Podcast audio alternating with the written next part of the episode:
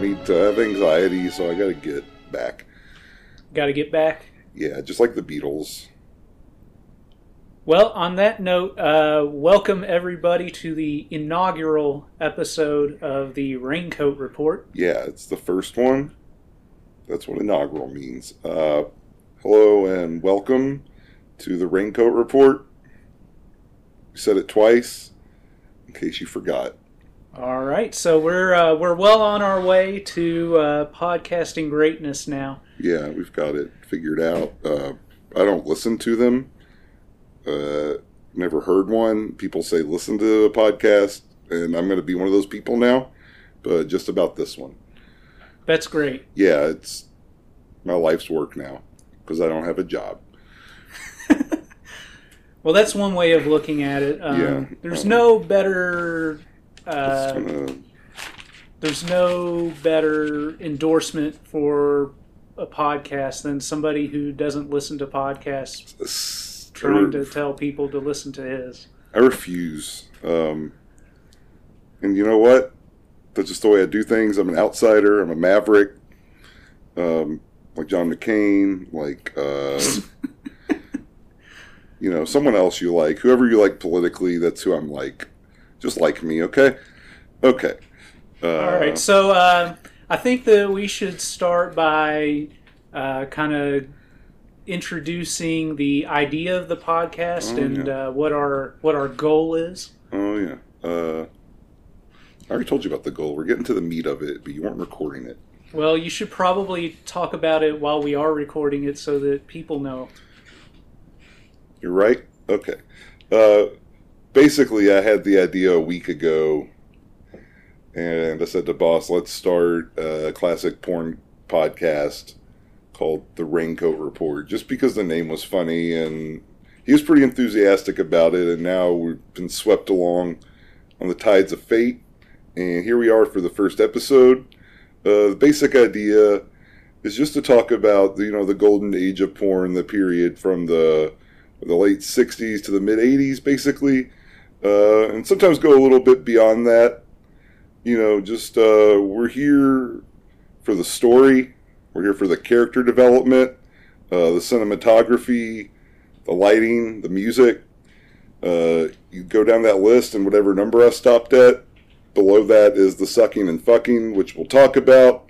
But really, it's more of a visual thing. It's all a visual thing. But you know, uh, I'm running out of steam. So All gonna toss so it back let to boss. All right, so uh, I am uh, one of your co-hosts here. Uh, just call me boss. It's boss. Uh, and uh, my counterpart here. Yeah, I'm um, Jeremy. Hello.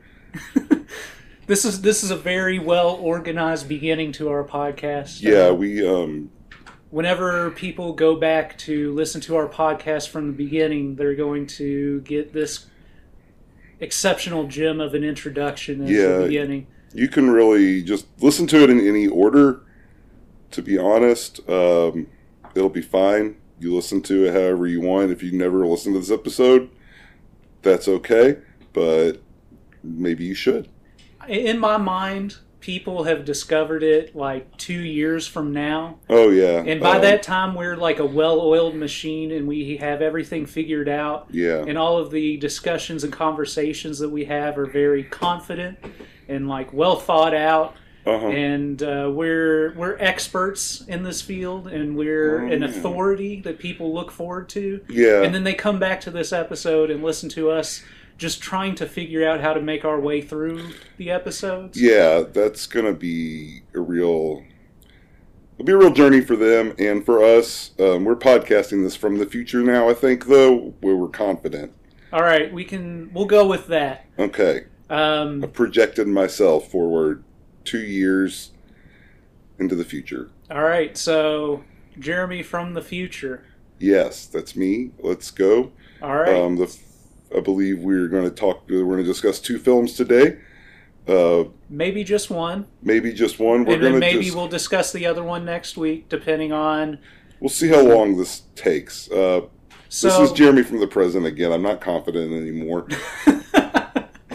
so um, you know, at this point, I've made uh, an investment in microphones, which means that we're obligated to do at least a few episodes, or Oh, yeah, else I've wasted my money.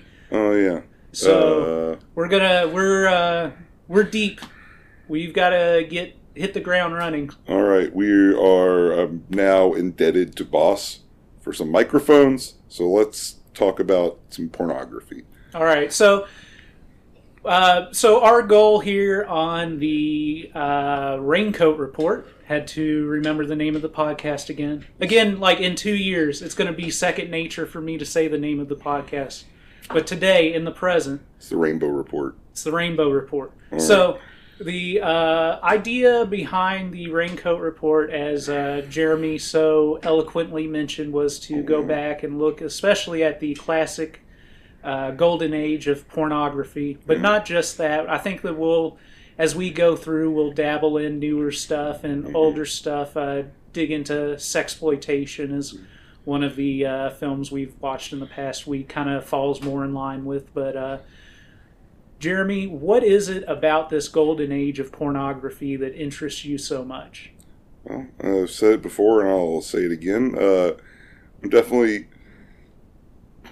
I like it as an art form. I like that America at the time was apparently ready to embrace hardcore pornography as an art form. They would say, "Honey, get your coat. We're going down to see Deep Throat."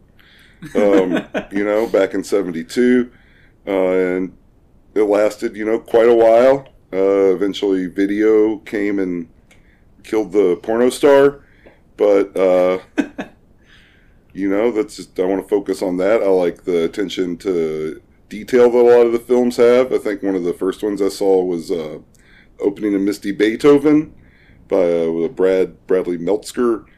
Metzger? Metzger. There's a lot of people with that last name. I get them mixed up. Um, that was a good one. You know, it was, uh, it's the first time I was like, you know what, this is art. Um, and that's and now I'm dedicating my life to it. So, what is it about this uh, particular era of pornography that stands out to you versus what we see today or saw in the 90s and Um, since? I think definitely, like I said, more attention to uh, the the nuts and bolts of the business, the plot, the tiny bit of character development you get sometimes, uh, music certainly. Uh, you know, it's not all just the bow chicka wow wow stuff. You get uh, crazy bongo music. You get uh, Lots of lots of funk and uh, Lots of funk, some- rock. some good uh you know, one movie movie we're talking about today uh you get some classic big band war swinging kind of sounds occasionally. Yeah, um you know just uh cinematography plot keeps talking about the plot. The plot. the plot uh you know what? I'm in it for the sex. I'm gonna go ahead and just say it. I'm not gonna hide it anymore. I want to see i want to see people doing what they do That's that's fair. yeah You know, to me, this era of pornography is special in comparison to what we see a lot today, where there's a lot of um, there's a lot of crossover here uh, Mhm. in this era of pornography with all of the other uh, low budget films being made at the time. hmm Um, there's a lot of overlap with the different types of exploitation film it's going true on a at lot the time. A lot of genre stuff a lot of horror porn a lot of a lot of mystery intrigue uh, Yeah. yeah, you go ahead Yeah, at this time in uh, in film history, so to speak, uh, one of the you know one of the first stops for a lot of directors coming out of film school was Mhm. getting on these porn productions. The thing was that because uh, at the time these porn movies were making so much money in these theaters as they were uh, uh, circulating across the country, doing the circuits around the country, yeah um, they were pretty much guaranteed to make their money back. And because of that, these young filmmakers were given an opportunity to make films in cases where, you know, uh, Universal Pictures wasn't going to finance them, but no uh, one of these smaller companies, uh, one of these producers who was might have been laundering money from some shady oh business yeah ventures. some mafia to get into the mafia connections at some point maybe and really dig in and figure out who's financing this. There's a there's a very good conversation to be had about Deep Throat specifically. We'll we'll get to that one of these weeks, but Excellent. um, regardless, what that ended up with was a whole generation of porn directors who were who considered themselves artists. And I mean, though there are definitely still directors to this day who have that feeling as Mhm. well. But a lot of people who actually went on to make, uh, you know, more mainstream films actually started in pornography Mhm. uh, and operated under pseudonyms. Uh, one of the famous examples being Wes Craven. Uh, he made the film The Fireworks Woman, I believe it is. Mhm. Um, you know, before he made Last House on the Left and Yeah. all of that other Man. stuff. Uh, and there is a lot of um, chatter about, you know, more famous directors uh, having been in similar situations. Uh, Scorsese, um, perhaps. perhaps. I'm wildly speculating. Abel Ferrara. Abel Ferrara for sure. We'll Yeah. definitely talk about uh, his film, uh, Nine Lives of a Wet Pussy, at some point. Yes. Um, that was before he made the classic Driller Killer and Miss 45 and Oh various other films. Uh, uh, have you seen Driller Killer? I have not. I need to see it. Um, Uh, did you ever watch Miss Forty Five? I haven't yet. We've both seen different Abel Ferrara movies. We need to meet in the middle and watch Nine Lives of a Wet Pussy. Okay, All right. we'll, we'll do that. Okay. Uh, Abel Ferrara week coming up. Yeah, look forward to that, kids. Um, but as far as the films themselves, one of the things that I really appreciate are is uh, is the pacing of these films. Yeah.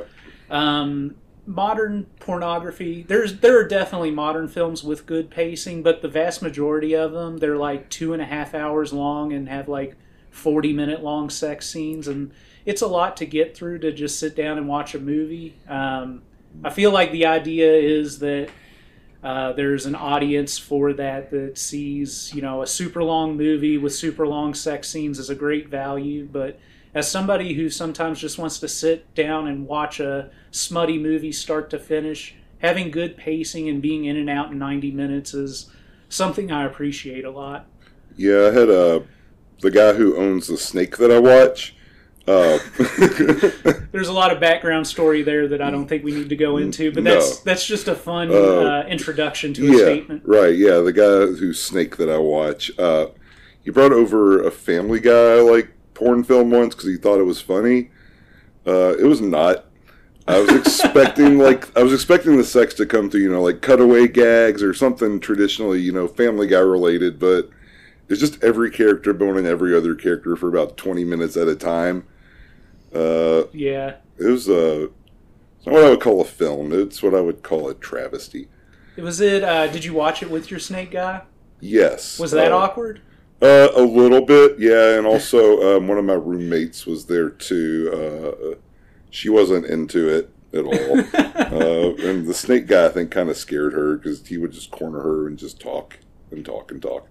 Uh, and we'll have him on too. We'll have Snake Man on. Uh, he has a lot to say because he's on a lot of cocaine. well, hey, you know, whatever That's- works. That's snake owners for you.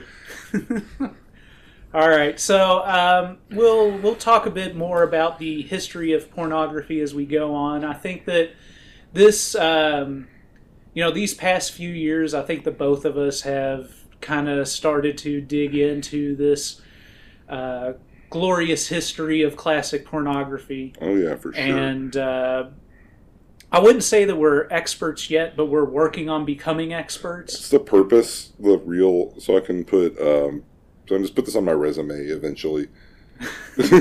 uh, porn historian. Uh, which uh, what job opening are you planning on putting that on the resume for? Um, you know, all openings. All openings must be filled. Yeah, you know, if you got an opening, let me know. Send me an email. All right. Um, porn historian.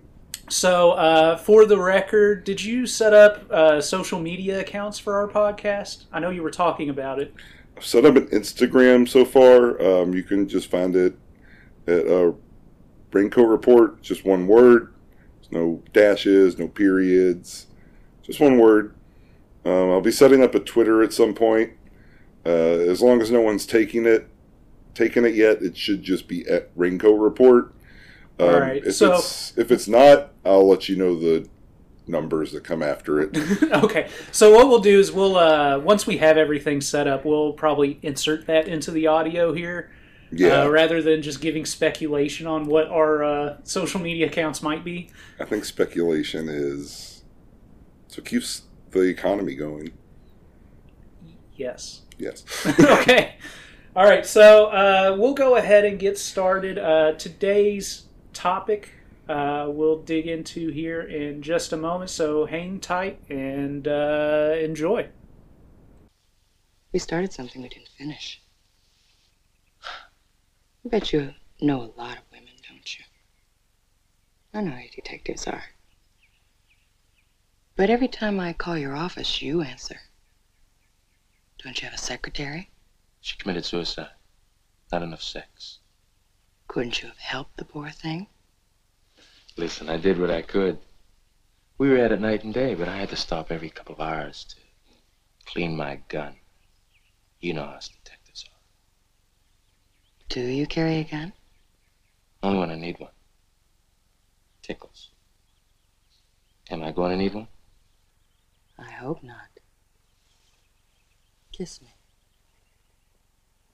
In preparation for discussing today's topic, I went ahead and listened to an episode of the Rialto Report, which reproduced a 1987 interview that uh, fellow porn star Richard Pacheco did with Lisa De Leeuw uh, to give us a little bit of backstory on her. So I'm going to share a little bit of information I picked up from there on uh, Lisa's background and uh, how she got in the industry and things as they relate to uh, this film in particular.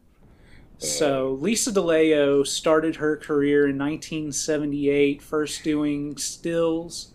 Uh, she lived in Illinois at 1st um, and moved to LA to uh, join the adult business. First, as I said, doing uh, still modeling, nude modeling, and then uh, eventually working her way into film. Lisa's uh, first film was 800 Fantasy Lane, which she did for Svetlana, who uh, was uh, credited just as Svetlana. Oh, okay. Uh, she said that she had a pretty miserable time on that shoot. Uh, she had pink eye going into it, apparently. Oh, Worked 20 hour days. Their uh, craft services was cold hot dogs and cold coffee. Uh, and during filming of the film, Jamie Gillis broke her nose. Great. Uh, how?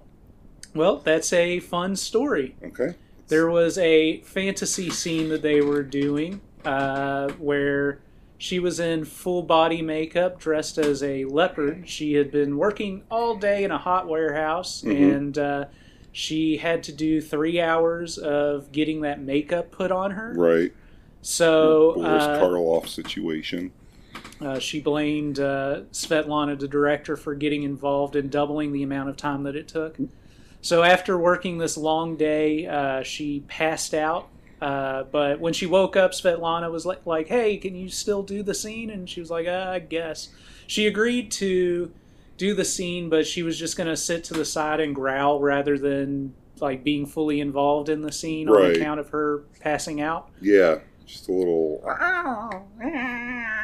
kind of thing on the side. Uh, I guess that was the idea. I, I haven't seen the film. I haven't Um, either. I'm We'll just have to check it out and see this Catwoman. She sounds important. anyway. So she was uh, she was off to the side, uh, and she was gonna sit there and growl, but Jamie Gillis pulled her into the scene, and because the camera was rolling, she was like, "All right, I guess I'll just go along with it." hmm Um, you know, one of the things to keep in mind when we're talking about these old films is uh, film stock wasn't cheap. That was one of the big expenses of working on these films. So you didn't want to waste it. You just kind of wanted to go along with whatever if you could. Oh, no SAG protections, probably. Yeah, the there time. were probably uh, there probably wasn't a lot of uh, union Yeah. uh, stuff going on, in, OSHA. especially in the porn industry. Yeah, OSHA wasn't on the set. They weren't involved at all.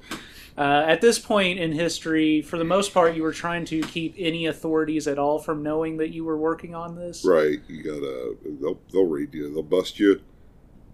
and they'll fuck you, and they won't pay you. Yeah. Yeah. You wanna if you're gonna get fucked, you want to get paid for it. That's what we're talking about.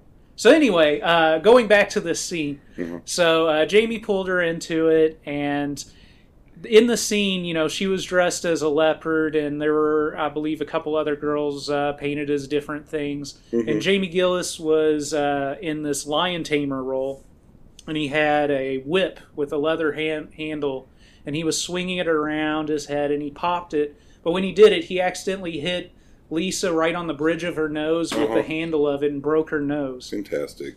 Uh, according to her, she got mad and grabbed the whip and dragged Jamie around the set and calling him names. Uh, the cinematographer Gary Graver, um, Does he who dispute that? no, he uh, well, according to Lisa, Uh-huh. he you know he was reacting to it, saying this is great, keep filming, and they kept going. So. Um, Gary Graver is notable for having been the cinematographer for Orson Welles in his last years. So Oh, okay. uh, he did a lot of classy stuff, but he also did just tons of porn and exploitation films too. He's an interesting character. You know, you gotta, you know, it's uh, it's the kind of person I hope to be one day. Um, so on top of all of that, as I said earlier, on this first shoot, she uh, had pink eye, Uh huh. and Jamie Gillis uh, came in her eye Oh yeah. when she already had pink eye. Uh, so overall, she was not pleased with all of that. Um, She later reconciled with Jamie Gillis and worked with him a lot later, but uh, she felt that he kind of just had to be put in his place. sure by just beating him with the whip. Uh, and you know, sometimes it's all it takes. Uh, sometimes it's just all it takes. You gotta get him with the whip. You we were talking about the pink eye. Uh, is there a story behind that? Did they just? Did, how'd she get pink eye? Did she say? Uh, no, I Was think it- she probably got You think she got some? Took some cum in her eye?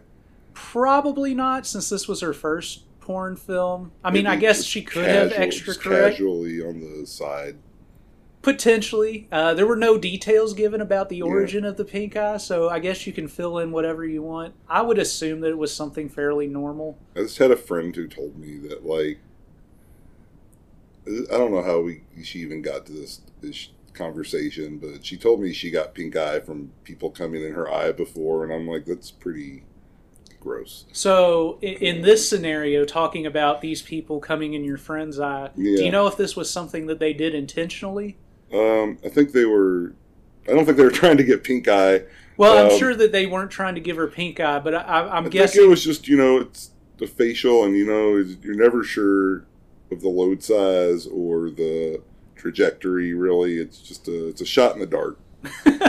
Um, it's a it's a shot, all right. yeah, it's gonna, you know, hopefully it doesn't get in your eyes, and hopefully if it does, you've got enough sense to close your eyes. All right, let me ask you a personal question here. Uh huh. I've never had, no, I have had cum in my eye. I wasn't going to ask that, oh, but okay, um, I guess that that clarifies a question that wasn't asked. yeah, Um, but it was my own. It was a disaster. yeah, I mean that's fair. yeah, Uh, I will go on the record to say that that hasn't happened to me. I've never gotten it in my eyes. you idiot. You're right. I'm the idiot for not Yeah. getting it in my eyes. Yeah, Uh, my personal question is in your in your personal life, Uh-huh. I guess, as opposed to your professional life. I don't have one. That's right. You're Those. unemployed. Yeah, Um, in your in your life, Yeah. personal or professional, it's just all the Do you- same. do you Uh-huh. find yourself giving a lot of facials? Uh, they're not as popular as porn would have led me to believe, but some people like them. Uh, uh, the one thing I don't like really is I have to always go get like a towel or a washcloth or something, and I don't mind doing that. I just don't also I'm just lazy, I guess. Really, ultimately, and I don't want to help people.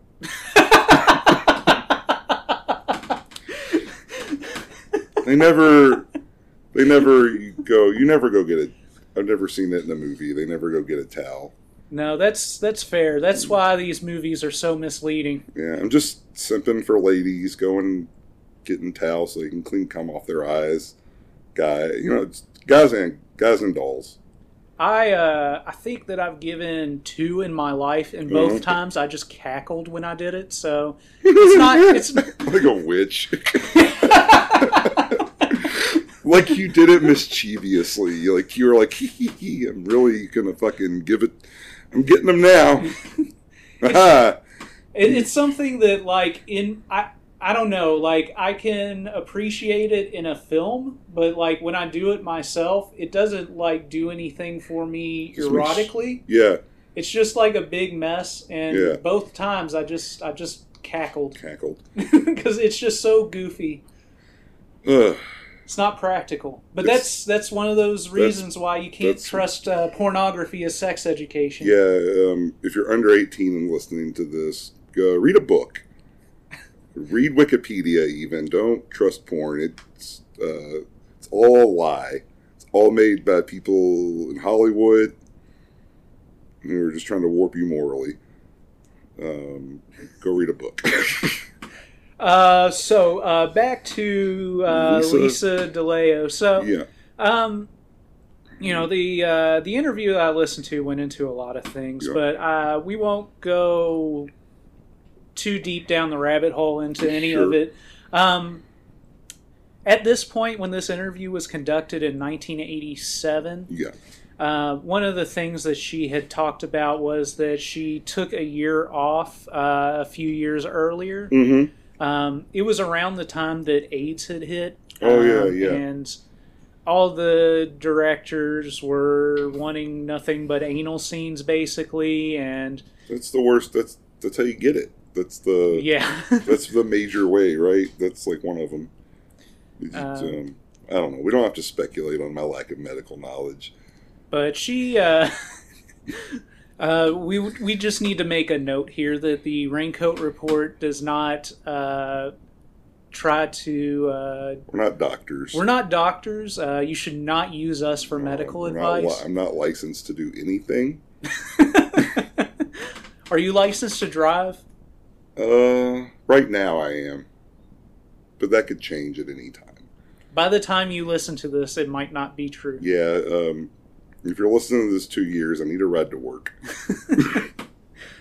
Um, so, anyhow, she ended up getting back into the business. Uh-huh. Uh, one of the things that was a big topic of this conversation was AIDS confusion and concern Yeah. um, because, you know, we are talking about the late 80s. And, Right. Uh, AIDS was something that really ravaged the porn industry. Yeah. and it and it really took off around the same time that the home video market like became a big thing with porn. So it was kind of a one-two punch between uh, AIDS and like The video. the video market, Right. which led to plummeting uh, budgets and Yeah. stuff that really kind of put an end to the big scale uh, porn boom that was going on beforehand. Yeah. Um, one thing that she said specifically was uh, she was asked about uh, what her best role was, and she Mm-hmm. brought up uh, Dixie Ray Hollywood star. Right. Um, right. And this is a Fine film. this is uh, her quote about that. Uh-huh. She said that Dixie Ray Hollywood star was a pretty tough one because I was playing an older woman, which at the time I was not. And she was an actress on the downhill side of her career, was going broke, and was also a manipulative murderer. Right. So in one scene, I'm smiling and just coy, and in the next scene, I'm crazy screaming. And it was a tough one. A lot of emotion went into it. It left me drained. Um, she talked about how comedy roles uh, were a blast for her, but she enjoyed the dramatic ones as well. Uh, but she ended up by saying that Dixie Ray was one of her best. Yeah. I would. Uh, I would say you know she does play an older woman, and I really I couldn't really tell her age, but I thought she did. Uh, she handled that pretty well.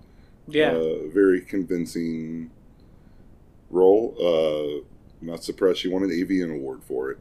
yeah. Um, So we'll get back to that here in a second. Okay. Um, but you know, overall, uh, one of the strange things when we go back to talk about Lisa De Leeuw is that she kind of vanished off of the face of the earth around '93 or so. yeah, Um, that's uh, so her her last film credit was in '95, although the odds are it was probably shot well before then. mhm. Um, you know, and that's going off of IMDb info. So uh, you know, buyer beware. yeah. You gotta when you It's a it's a sketchy world, and you got to get a you know. It's a lot like the underworld of Dixie Ray, Hollywood star, when you get down to it. So when it comes to what happened with uh, Lisa De Leeuw, I'm to pass things off to my good buddy Jeremy, who did some research into this. So to begin with, I'll I'll go ahead and give you the uh, serve you the ball, so to speak here. Yeah. So one of the things that we had seen about her was that she was thought to have died in '93 from AIDS. Yeah, that's uh, that's one of the things. Uh, but even then, there was some speculation on that. Uh, some just different conflicting reports.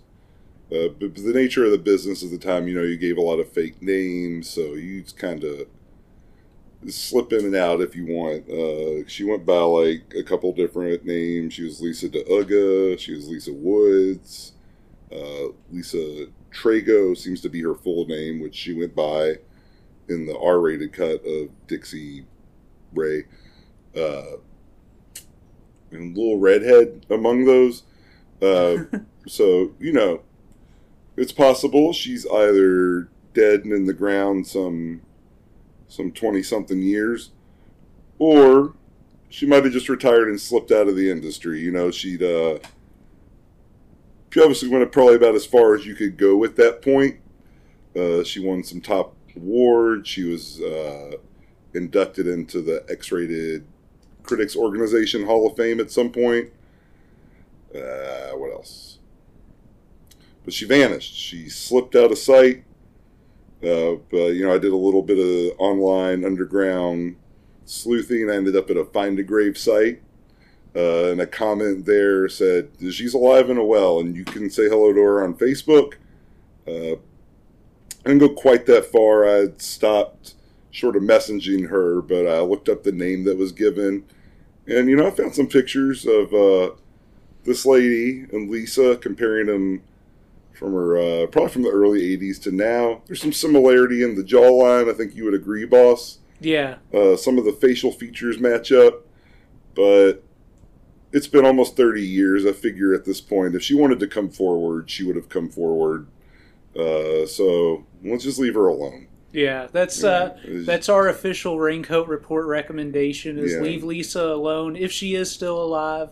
Uh, it might also just be some random woman who yeah might have shared a name with her and uh, maybe looks slightly similar, but uh, has never had anything to do with the porn industry. yeah uh, so i wouldn't recommend i wouldn't recommend asking her uh, about pornography she just wants to spend time with her granddaughters So uh, this interview that I listened to from '87, Uh-huh. uh, Richard Pacheco asked her, uh, "Where does she see herself in ten years?" At that point, Yeah. and she said, "I'll probably be a mommy, own a video store or something." She said that she might still dabble in directing, but couldn't see herself still acting or stripping. But uh, she kind of adds to that that she would never look down on the business or anything like that. I believe she brought up uh, Linda Lovelace Uh-huh. and how Oh, in yeah. the 80s she had been kind of uh, kind of turned on the turned on the industry and uh, you know she never kind of saw herself being that way but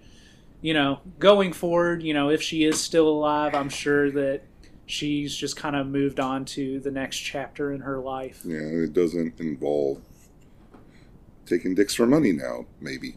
Maybe yeah. I can't speculate that far. I didn't messenger there's a pretty solid chance that in the year 2020 she is not taking dicks for a living anymore. Well god bless her for all the ones she did take um, and committed to the screen so that we have these wonderful performances to enjoy. Uh, I think we're going to get into our film today, uh, which is the previously mentioned Dixie Hollywood Star. dixie ray hollywood Dixie, star Dixie Ray Hollywood Star. from which- uh, 1983, directed Yeah. by Anthony Spinelli. Uh, we're going to get into that uh, here in just a moment, so hang on with us. And You named your cat after this movie. uh, to be clear, I did not name my cat after this movie. I named my cat after Dixie Kong, the uh, primate from the Donkey Kong Country series. She didn't have pants either. That's fair. Yeah. All right, let's talk about the movie. I thought in Hollywood it was boy gets girl.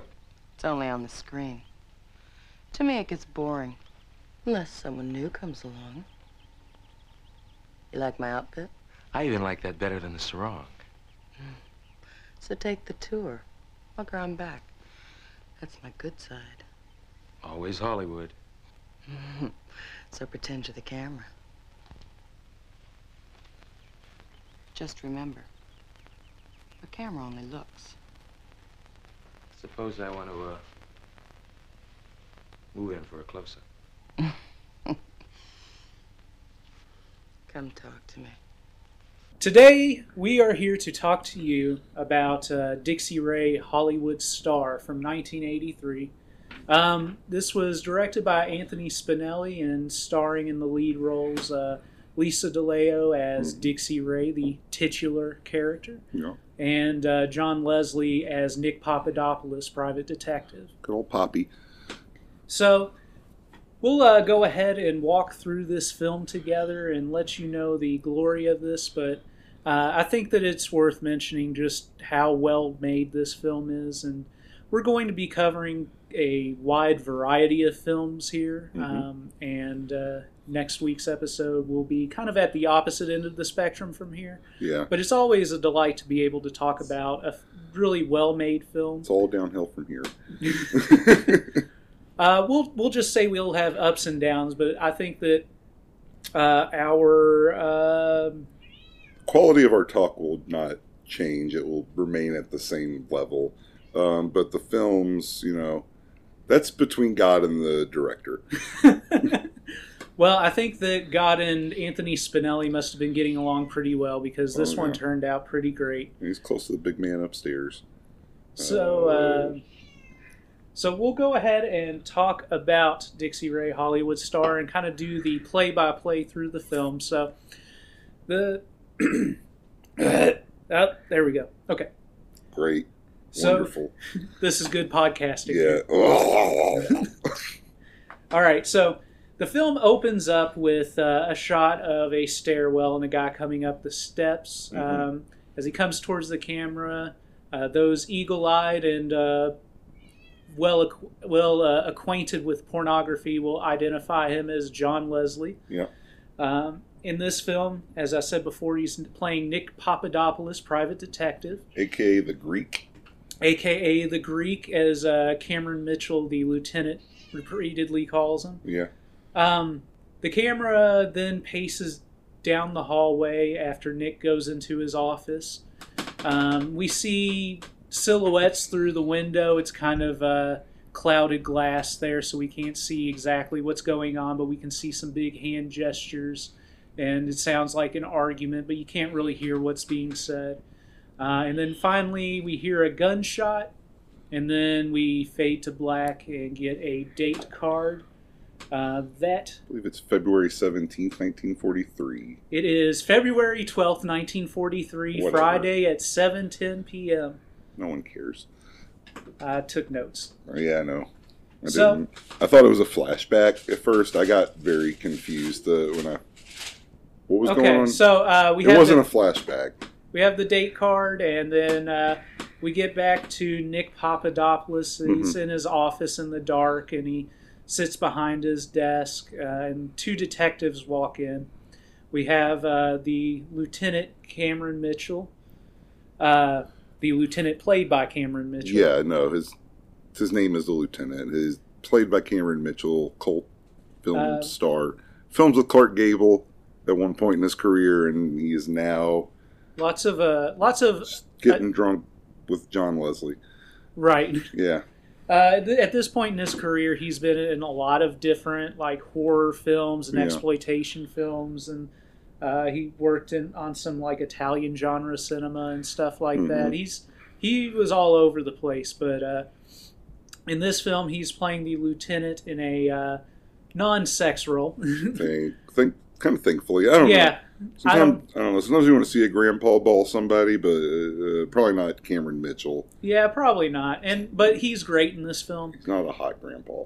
Uh, the other uh, the other officer, I'm not sure what the actor's name was there. I didn't make a note on it, but his No. name is Kramer. I think it's something Reese is. Uh, I think this is some Charles Reese. We're calling him Charles Reese. Okay, we're gonna go with Charles Reese. That may or may not be accurate. We'll figure. You can go to you. You know how to use IMDb. You're an adult. Uh, the uh, raincoat report does not uh, stand behind our information as factual. No. we'll, uh, we'll try to be as factual as possible, but sometimes we make stuff up. It's dirty work. It's dirty work about a dirty Dirty genre. Yeah, it's dirty. It's all dirty. Yeah. Do you think uh, Cameron Mitchell? Because there is an R-rated cut of this. We're going to talk about a little bit too. Do you think he knew that there was going to be a pornography, a porno film attached to this? Uh, IMDb would indicate that he did not. Okay, that that would. make was a uh, that was one of the uh, fun facts on Yeah. IMDb. he got uh, he got Francoed like when uh, Jess Franco would just get Christopher Lee or someone to yeah. come in and just stand around while some girl's getting whipped off camera. Uh, yeah. Oh, Jess Franco. okay, so uh, Nick mentions that he called two hours ago, and they, you know, lots of noir talk throughout all Yeah. of this. I'm not going to quote all of it because it's you know all a bunch of sassy dialogue, which is pretty cool. It's, It's great. pretty good. Yeah, they do a they do a decent job on the snappy dialogue. Uh, they comment on him having his gun out. Um, so Nick shows the officers why he called them, and there's a dead body on the floor wrapped up in a in a, uh blanket or a carpet or something, and Yeah. we can see that it's a woman in heels. So the lieutenant decides to stop and have a drink before calling this in, and kind of asks Nick what happened here. Very uh, matter of factual. Very uh, uh, dragnet. He uh, mentions he mentions that this is two bodies this week. Yeah. tied to Nick. Um, so um, Nick explains that it was Adrian who was Dixie Ray's secretary. Which they do not set up or tell you at all. I don't think in the main cut. Um, they, I mean, in both cuts, really, they explain this all through flashbacks, but they Yeah. explain it a lot less in this hardcore yeah, cut. they don't ever. I don't think they ever say her name on screen um, in the porno cut. They, I feel like they don't. They definitely do at this part in the porno cut. Right. Um, I'm not sure if they say her name later in the porno cut, but because they explain who it is and you see her in the film, you can kind of make those conclusions. But We're not all as smart as you, boss. We gotta. If it's not laid out for us in plain English, I would say that lost. one of the big differences here uh, between Dixie Ray Hollywood Star, the hardcore film, and It's Called Murder Baby, which is the R rated cut. you got to say it like George Costanza when you say it in your head. You don't have to do it out loud, but in your head, just say it like him, and it'll be funny. Uh, how, how is that? It's called murder, baby. You Okay, know, just, yeah. You know, just a real outraged. I do believe there's an exclamation point in There the title. is. It's So- um, it's called murder, baby. Which is also they do say the line eventually in the film, which is It's, it's one of the uh, key lines towards the end of the film. Yeah. We'll get to that. yeah. Uh, we're getting to one of the first key lines of the film. All right. So, um, so we get to a flashback now after Nick's explained who it was. Got Um, um, we have Nick coming into his office and seeing that Adrian, who was Dixie Ray's secretary, as said before, yeah. Uh, is in the office. Nick's returning from the beach. Um, and Adrian is offering Nick a blowjob. Um, now, Nick notes that Adrian is a lesbian, Yes, it's uh, yeah, and it's uh, established. she says a line to the effect of, You're going to have to help me. It's been a long time. Yeah. Uh, basically, my takeaway from the blowjob scene is that it's like riding a bicycle. You know, if you you never forget. It's like 9 11, you never forget. It's like both of those things. Um, I don't know how to ride a bicycle though, so, but you know, I can suck a dick. I mean, that's fair. Yeah, um, that's really it's one or the other. But uh, obviously, if you watch the scene, she hasn't forgotten anything since the last time she gave one. Yeah, she seems to do a pretty good job. Yeah, she knew what she was doing. There's a lot of banter in this scene. Uh, like, there's a lot of banter throughout the sex scenes in the movie. A lot of yeah, in general. a lot of sex talk. A lot of I made a lot of notes of it because that's some of the more amusing some of the things. funny. Yeah, Um, he asks her, uh, "What's it like when you eat those pussies?" yeah, Uh, so yeah, that's at it's at that point um, that she responds to the effect of, uh, "I love cock if it's a good cock." Yeah. Um, so she blows him a bunch, and then he uh, she pulls his dick out of his out of her mouth as he blows his load, and she licks up the cum. Yeah, it's a, it's a real mess. Uh, Nick notes, "You have a good memory." You know, again, Yeah. like the bicycle, Right, Just like never the- forget. Yeah, you just don't forget. So it's here that we kind of get her motivation. She says that she wants him to not tell the police. Of course, we don't know what we're talking about just yet in Yeah. either version. This is us setting up what's going on. Right. Um, and he he responds to this worried about what's going to happen to old Charlie. Again, we don't know who he is yet, but we'll figure out here soon. Uh, he says, "A man's dead, you little bitch. He Oh, may have been a little shit." I watched it three times. A man's dead, you stupid bitch. Ah, Yeah, it's Okay. good. He, Charlie's a little shit. Adrian's a stupid bitch. right. Keep it straight. Okay. Okay. Uh, she pulls out a gun and demands the negative from him. Again, we're, we don't know what this is yet, but we will soon. Yeah. So she um, she gives a warning shot. Uh, Nick pulls out his gun and then she shoots first, but immediately afterwards, sh- uh, Nick shoots. She does not hit Nick, but Nick hits her, and she if you've seen Star Wars, it's basically the Han and the cantina scene. right. But with, Uh, they haven't gone back and changed it uh, here. no, not yet. Not yet. Uh, actually, it isn't like the cantina scene. This is like the uh, edited version of the cantina scene Oh yeah, she fires first. because she fires first. Han fires. I don't. Han originally fired first, but in the know. updated version, I don't know from Star Wars.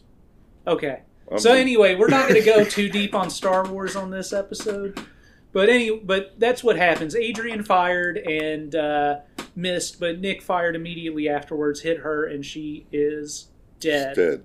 She's gone. Um, Nick tell we go back to Nick uh, telling talking to the uh, lieutenant that he was going for her shoulder, but he fucked up. yeah. And no one buys that. Well, it's kind of established uh, more so in the other cut that Nick is a terrible shot. Oh yeah. Uh, anyway, so they actually probably buy that. Oh yeah. He's a classic fuck up. So um, we go to a flashback further back Yeah. to uh, the beginning of this whole Dixie Ray affair. Yeah. So we get the flashback of the day that, um John Leslie's just in his office boning up his secretary. yep, he's Um, she's just joined, I think, the women's auxiliary, and she's gonna ship out. so her father Yeah. is moving to a different military base, and she's going with him. I believe she might be. You might be right about her being in the. How how, how old is she? Is it just Um, the forties and you just lived with your father forever until you got married? Probably. I can't imagine in the 40s, like, women, there were a lot of single women Yeah. moving out. I mean, I guess maybe. Oh. I think that they should be able to, and Let's- I'm happy that they do today. Let's get a sociologist on this to fact check us um, on this kind of thing. Uh, again, the uh, raincoat report should not be used Yeah, as a source of history information and uh, the uh, history of uh, social things in this country. If you're uh, in college, don't cite us for a paper. That would be a poor decision. yeah.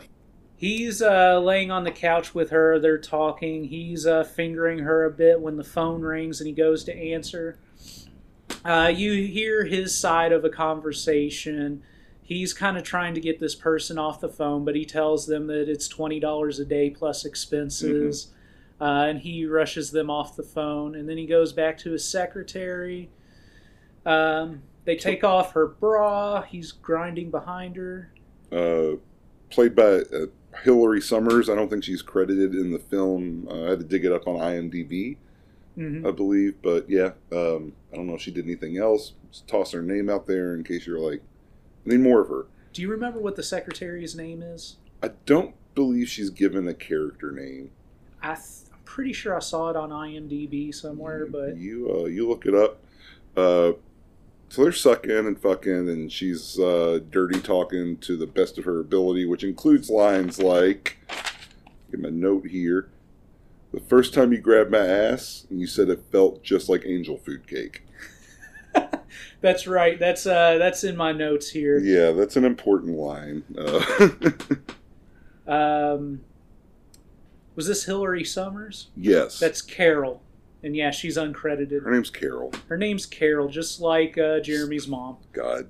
Uh, Anyway, so uh, let's move on. she mentioned he he's upset that she's leaving. She t- says that she's talked to other women about taking her spot. Um, she says women like a good dick, and They- Nick goes, "You mean detective?" Yeah. Uh, Very, she ends up pulling out his dick and giving him a blow blowjob, some very vigorous sucking and some dirty talk. yeah. The uh, phone rings again and he gets up and answers. While he's talking on the phone, she's sliding down her panties and playing with herself. hmm Uh, one thing that I've noticed in this film is there's Yeah. a lot of sex with panties on. Yeah, that's uh there's a lot to take off in the 40s. They got the garters and the hose.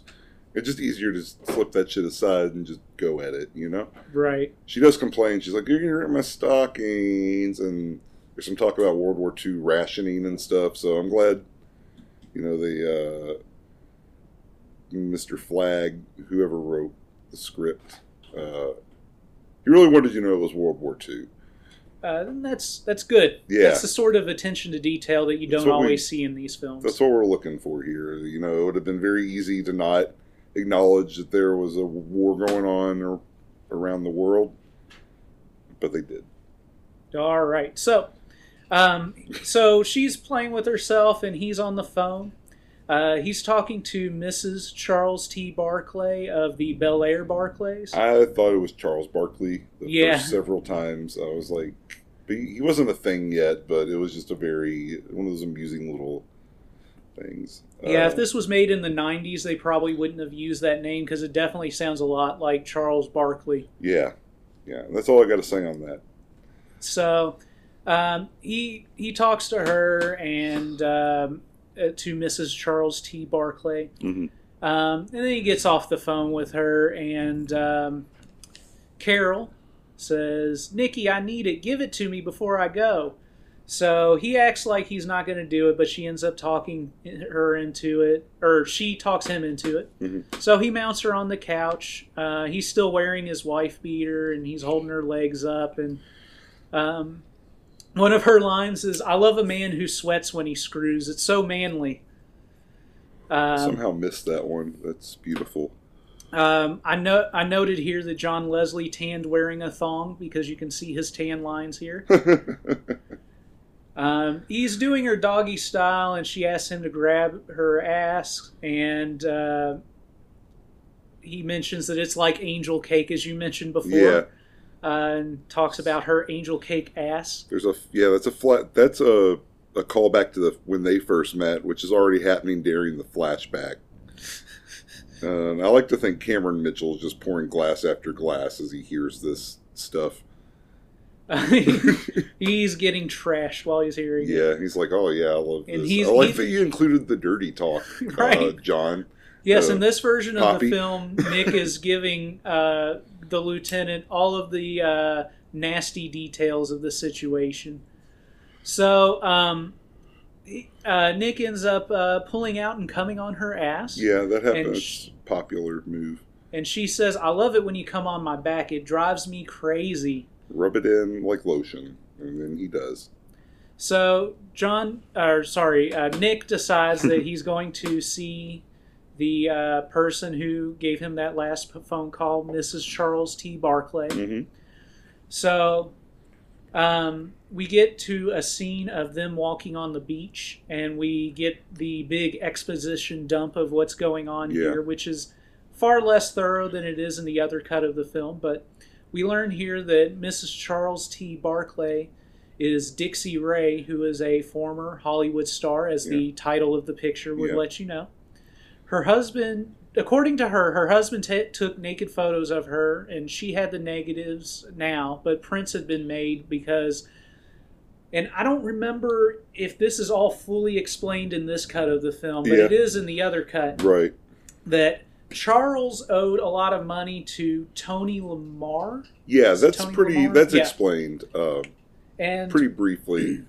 so Charles owed money to Tony, and in order to pay off the debt, he gave Tony the negative of Dixie Ray naked, hmm and Tony then came back to Dixie Ray Yeah. asking for fifty thousand dollars to get that that uh, negative back. So she paid Tony that fifty thousand dollars and got the negative back. However, Dixie had been had gotten a call from somebody who said that they had a print of the negative and was trying to blackmail more money out of her.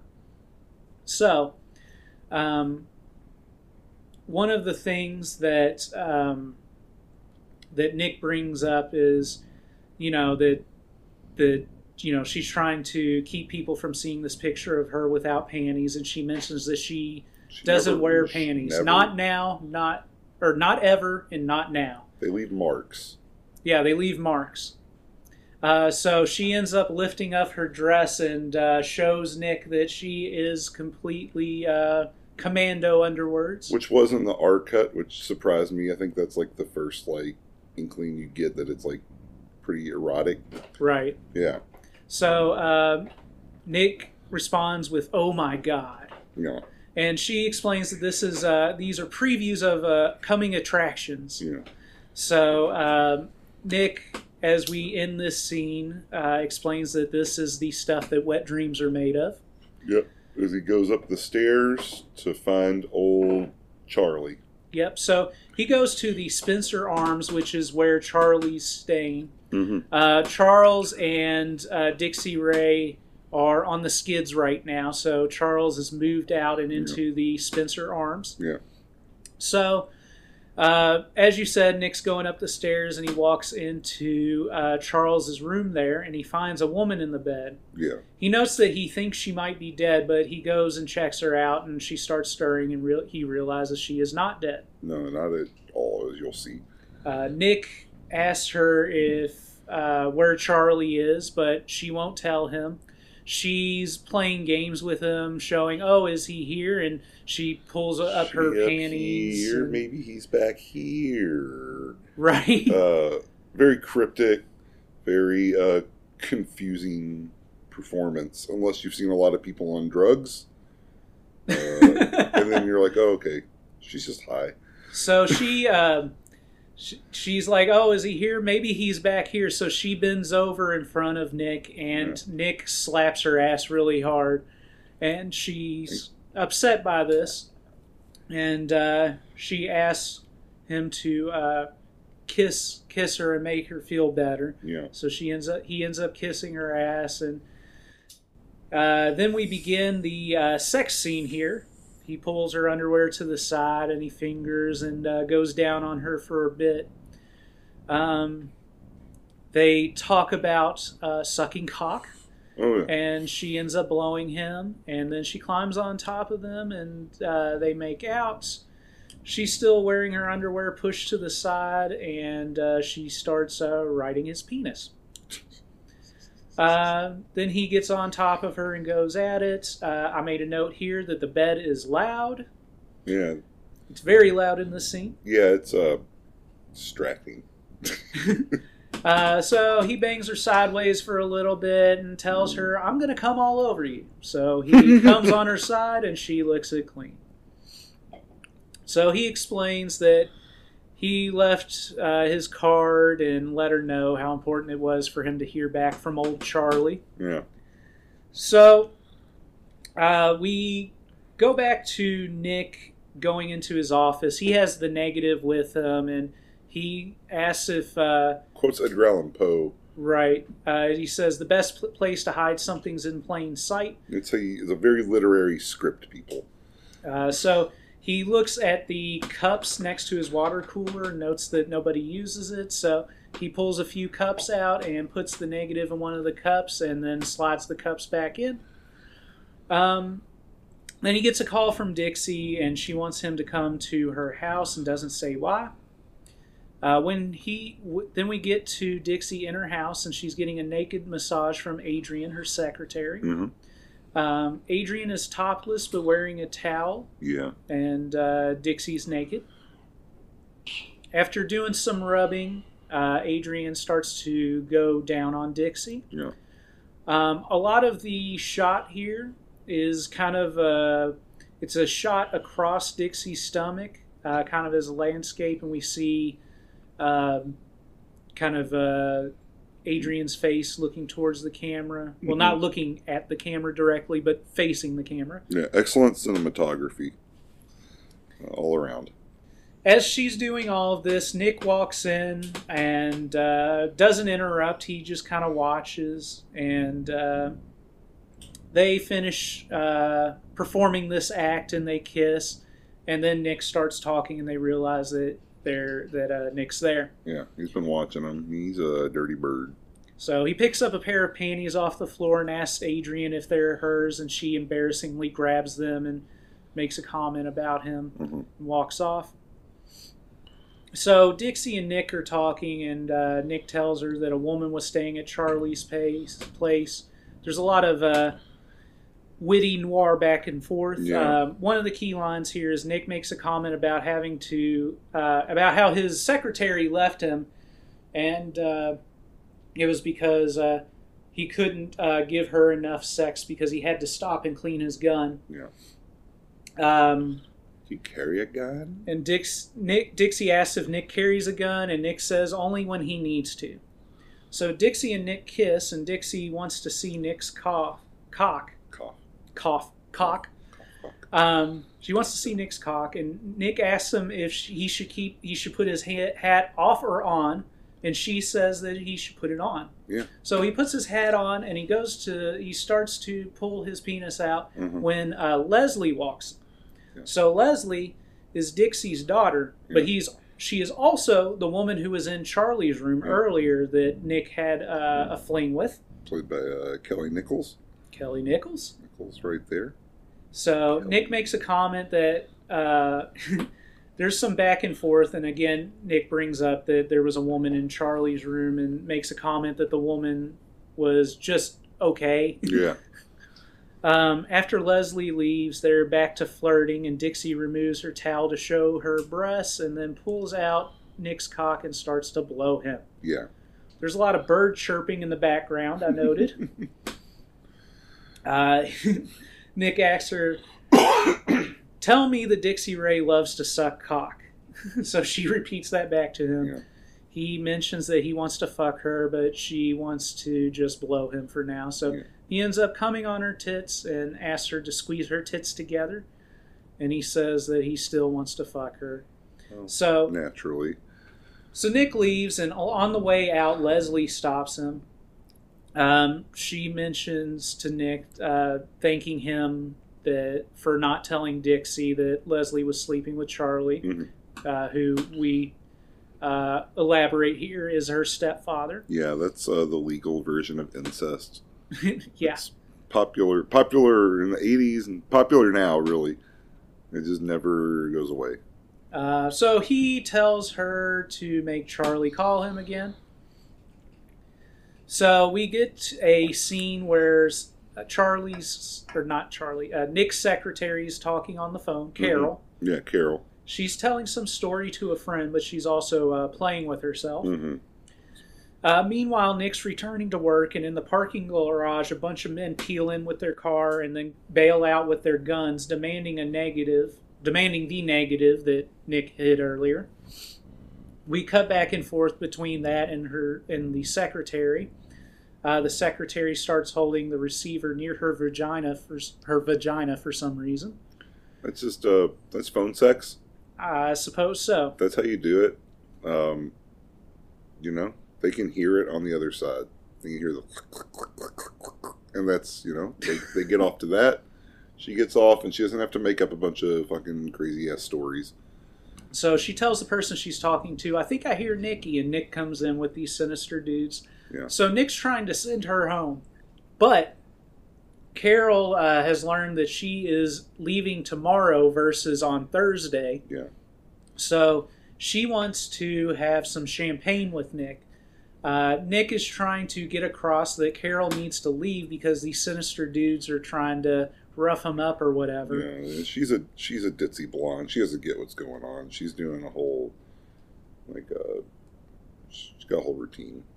So, this scene, uh, there's a little bit of uh, tension in this scene because uh, Carol pulls out some of the paper cups from this uh, place next to the water cooler, Mhm. which is where Nick earlier had hit the negative. So, uh, as she's pulling out the cups and pulling, uh, pouring champagne into these little paper cups, uh, there's this uh, kind of tension as Yeah. is she going to pull out the cup that has the negative and they're going to see the negative?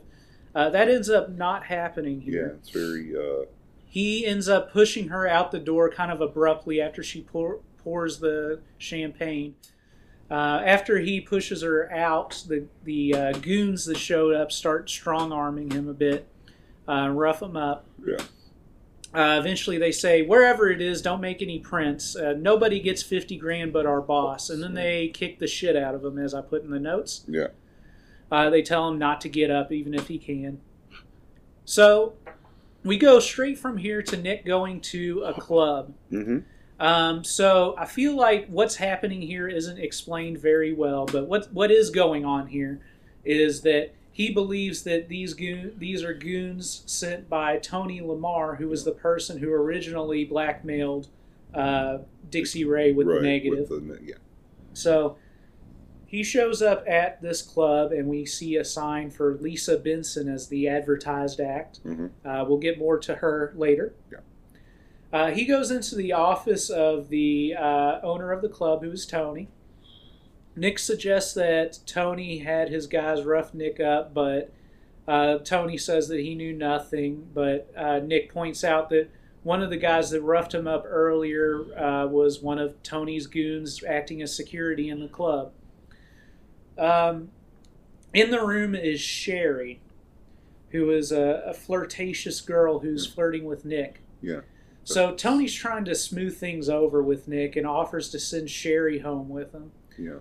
Nick uh, Nick says, "Well, why don't you send her and send the coat check girl and send uh, the the uh, singer Yeah. Send And- everybody. Send.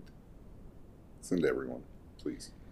and uh, but he eventually leaves because Tony's not giving him any information. But on the way out, Nick sucker punches one of the goons from earlier uh, and goes home. So we cut to Nick at home or later, and he gets a knock at the door. He grabs his gun and answers the door, and it's Sherry, the girl from Tony's office. Yes. And he's brought a friend with her who is Lisa, the nightclub act. Yes. Uh, Sherry makes a joke that she brought him more panties because earlier in Tony's office, Nick made a comment about how he collected panties. Oh. So, um, Lisa, the nightclub act that hadn't been introduced yet, No. seems a bit standoffish, mostly because Nick has his gun in his hand at first. So they exchange some pleasantries. Lisa asks for a drink, and Nick notes that there's some bourbon in the kitchen if she needs some. So they have some pleasantries, and then we immediately cut to Nick having sex with Sherry while Lisa's uh, sitting in a chair watching. Again, Sherry's wearing her panties, and they're just pushed to the side. Um, they're going at it for a while, and Nick's kind of flirting with Lisa, who's Mhm. watching. And then eventually, uh, Lisa starts pleading for Nick to fuck her. Yeah. Nick is still fucking Sherry when Lisa comes over and starts touching on Sherry, and then uh, she's blowing Nick. And then Nick goes back to fucking Sherry. Then Lisa blows him more back and forth. There's some three way kissing, and then Nick starts fucking Lisa doggy style while she's on top of Sherry. So there's this back and forth uh, where there's something about when Lisa comes hard, she sings or something like that. Huh. So um, she comes hard and howls, I guess, really. Yeah. She's, And he- a wolf. Goes back to fucking her more, and then he comes on her back. Somebody says, such rich cum. That's the note that I took Oh. because it was such a weird line. That's uh, I've got the the great value uh, root beer. It's got like it's got how you like would describe cum like as like its descriptors. It's like rich and foamy, thick and delicious. Uh, you know, I've been thinking about that a lot this week since we started this. Um, about about root, root beer, beer, just about root beer, just about that description. I'm like, this is a. Somehow I would describe a soda. I guess I wouldn't try to use uh, those terms, but maybe I'm different from most people. So uh, after all of this wraps up, Nick gets a call from Charles Barclay finally. hmm Barclay sa- uh, uh, The Bel Air Barclays. of the Bel Air Barclays. Um, he explains to Nick uh, and claims that he's not trying to blackmail Dixie Ray. Um, you know, and this is after Tony, the club owner, said that he wasn't. hmm Uh, Barclay said he knows nothing about the picture and that sh- that Dixie Ray is the one who keeps having these weird sex parties with their friends. Um, Barclay uh, makes a note about how Dixie's behavior, behavior uh, is the reason that he left her, and then he says that it's disgusting. Which Nick immediately steps in and calls out Charles and his stepdaughter as being disgusting. and uh, Charles gets really defensive, but uh, ultimately, Nick has decided that he's going to meet Charles in his hotel room. So we cut to Nick approaching the hotel, and he decides to that he's going to visit Charles's room via the window so that nobody saw him. So this is the same in both cuts of the film, and in both cuts, it doesn't make a whole lot of sense to me. It makes a little bit more sense in the R-rated cut because he got harassed by the desk guy at the yeah, hotel. yeah, he's up there giving fake names and fucking slipping them. I don't some kind of whatever was a lot of money in 1943. But regardless, uh, the the big issue that he has earlier in the R-rated cut is that Barclay's not there. Yeah, But Barclay's expecting him theoretically in this cut, in Yeah. both cuts, at this point in the film. So it wouldn't like he could just go to the desk and be like, "Hey, I want to see Charles," and then they let him go, and or they call Charles and make sure it was okay. yeah. This way, it just it sets up. It's expedient to the plot to It have him go through the window. So anyway, he goes through the window and he goes into the room, and it's dark in the room. And uh, Nick realizes that uh, Charles is dead in the bed. yeah, Uh, he looks and sees that there's two bullet holes in the wall, and three in his chest, and two in his face. those are the ones that mattered, as he remarks. Yep, he not- notes that it's somebody with an automatic weapon. hmm Uh, Nick is struck by somebody from behind and then goes I unconscious. I missed him getting struck the first time I saw it, and I thought he had just come so much in like the past 24 hours. He had just kind of been like overcome by like seeing a body and all his vital essence is gone. he had the vapors. Basically, yeah. So, um, so he goes unconscious because he gets hit from behind, not because of all of his orgasms. Although, let's be honest, if I had came that much that day, I Oh, yeah. probably would not have a whole lot of energy left. There's a real loose definition of time in the X cut. They do it a little bit better, explaining how much time has passed in the other one. I, Yeah, but it, it all seems very hazy, which is one of the things I like about porn plots. I think is that it's kind of surreal. yeah, it's got like a very elastic sense of time.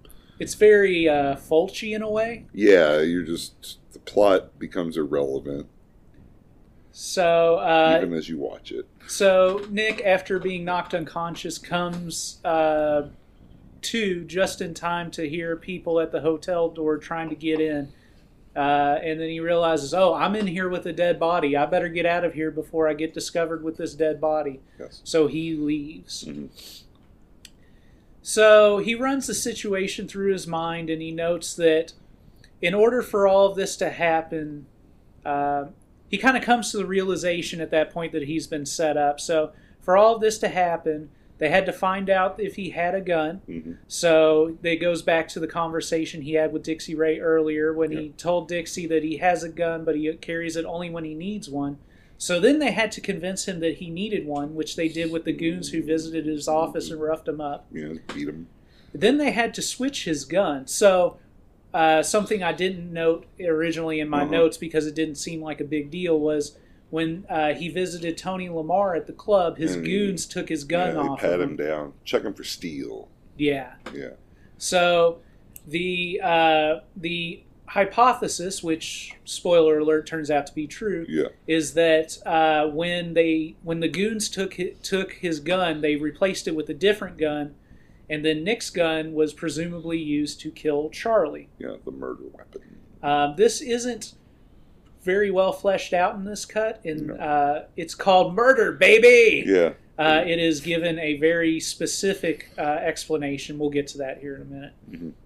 So, um, we get we get a scene of Dixie's secretary uh, going down on a girl, and they're making out, and then we see a jukebox in the room start playing, and we don't see who started it, but then we see that Dixie uh, Dixie Ray joins them on the bed. Presumably, she started the jukebox. So. yeah. Nick shows up at Dixie Ray's There's place. that. There's that man there. Just kind of like a mystery man. He's just got kind of his arms crossed. I think, yeah, was he was he in the hardcore cut? He, I, I believe he was like when they start the jukebox because I rewatched a little bit of it last Okay. night just to make sure. Yeah, because he's a phantom presence in the film. right in the uh, in the R-rated cut, he's there, and it makes a little more sense because Yeah. the scene's completely different. Right. Um, but anyway, so there's a guy there, but I think that the um, the uh, intention here, which seems more obvious in the R-rated cut, is this is one of Dixie's sex parties that they talked about earlier. Um, Nick shows up and he's got Tony with him, uh, held at gunpoint. Mhm. So Tony knocks at the door of the room that Dixie Ray's in, and Dixie answers the door, and Dixie realizes that Nick's there with Tony at gunpoint. So Nick explains that he knows everything. Um, Dixie's here with an elaborate robe on, but no panties, so you can see her bush the whole time. Right. Um, Dixie had put a bunch of money in her husband's name. Uh, this is really the first explanation of this, whereas in the R-rated cut, it's explained earlier. Um, so she had put a bunch of money in her husband's name, but rather than divorce him and try to get the money, she decided she'd kill him to get access. Uh, she had money problems because she hadn't been in a film in a while, so she was going to use uh, her step, or sorry, she was going to use the fact that Charlie was sleeping with her daughter know. kind of as an excuse Right. um, that she did it, you know, to protect her daughter, so to speak. Yeah. Very mommy dearest Joan Joan Crawford kind of relationship between the mom and the daughter. So Dixie offers to cut Nick in, trying to get him to, uh, you know, let them get away with it. Um, she tells him that that uh, Nick will have her whenever he wants her, Mm. and Nick is unhappy with this, and he said, "It's called murder, baby." he said it. Any way you dress it up, it's called murder, baby. And then uh, Nick said, "Oh, and you don't have to just worry about me. It's not just me." And Leslie walks in. So Leslie walks in and slaps Dixie. Leslie's pissed off that Dixie had Charles killed because she, in her mind, loves Charles. So Dixie's upset with Leslie and says that, you know, Charles couldn't really love her anyway. He couldn't even get it up. And then Leslie tells Dixie that, well, she could get it up with me. And Dixie is outraged with this. So Dixie is now pissed off at Nick because she, because Nick told Leslie about uh, the situation and the plot, and now Leslie and Dixie's uh, relationship has been damaged, Beyond repair.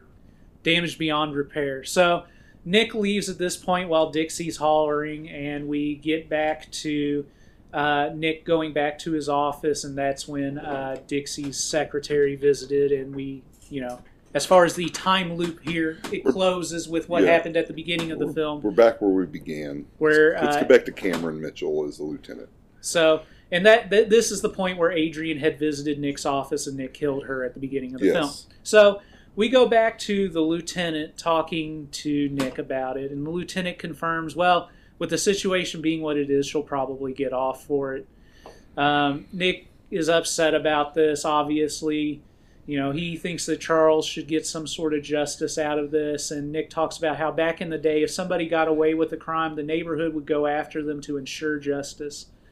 Um, we cut to Dixie banging some guy after kind of in these like quick flashes during the conversation, uh, while he, Nick's still talking to the lieutenant. Um, and then we see, uh, you know, this guy. He's having sex with Dixie, and he pulls out and comes on her pubic hair. hmm Um, while Nick and then Nick and Lieutenant finish their conversation. The lieutenant tells him, "Relax, Nick. You're you ain't going to change the world." Kramer, the other cop, calls the station. and Is like, "Hey, where have you guys been? Because we spent an hour and a half listening to Nick tell this story, and the people that were supposed to come pick up this body never did." Yeah. So the lieutenant criticizes Nick for believing what he sees in the movies, as far as the way that justice gets served and Yeah. all of that. Yeah, yeah. Uh, Lieutenant tells him, You're going to wait here for the meat wagon while they pick up Blondie. Me, I'm going to arrest a movie star. And he walks out. And then Kramer looks back at uh, Nick and delivers the final line of the film See you around, Nick. See you at the movies. Yeah. And we close there. They also do a little thing about a little exchange about Guadalcanal, I guess. Yeah, there's a. they exchange. I didn't. I was going to look that up and like impress was- people with the historical significance of it, but I didn't. Yeah, there was a note at the beginning of the film uh, when Nick was complaining about how long it took the cops to get there. Yeah. That uh, there was something on the radio about Guadalcanal. So Yeah. this is during World War II. So I think that it has to do with uh, a a famous thing that Yeah. if I had paid closer attention in class, I'd know what they were talking about specifically. But I didn't, so I don't. yeah. Um, but anyway, yeah, there was some back and forth about Guadalcanal. So that was Dixie Ray Hollywood Star, which is really a, a great pornographic film. Mhm. However, uh, that is not the only version of these events. Uh, in fact, it's called Murder Baby, Mhm. is the R-rated version of the film, and we've Yes. talked a little bit about it along the way. But I want to go through and kind of give the differences here. The biggest thing about uh, it's called Murder Baby is that it is a lot more uh, cohesive and uh, sensible. Everything makes a lot more sense because there's a lot more narrative here. There's Mhm. a lot more, um, a lot more exposition and uh, stuff, Yeah. and a lot of the plot points that get kind of just uh, skipped past uh, get a lot of uh, explanation here. And the movie as a whole is a lot more cohesive. yeah. It's a it's a coherent narrative that doesn't stop to show us its dick every fifteen minutes. All right, we'll be right back with It's Called Murder Baby. You bastard. You're not going to tell anybody anything. Now, give me the negative. Look, take it easy, baby. It's not that easy, understand? Just give me the gun. Hey, you got. oh, Look, okay, okay. You want the negative? You got it. I got it right here. I don't want any more anyway. Just watch where you're pointing that gun, okay? Just, just take it easy with the gun. Look, I got it right here. You can have it. Steady. Now what? You're to ruin everything, you son of a bitch. You're really to ruin everything I have.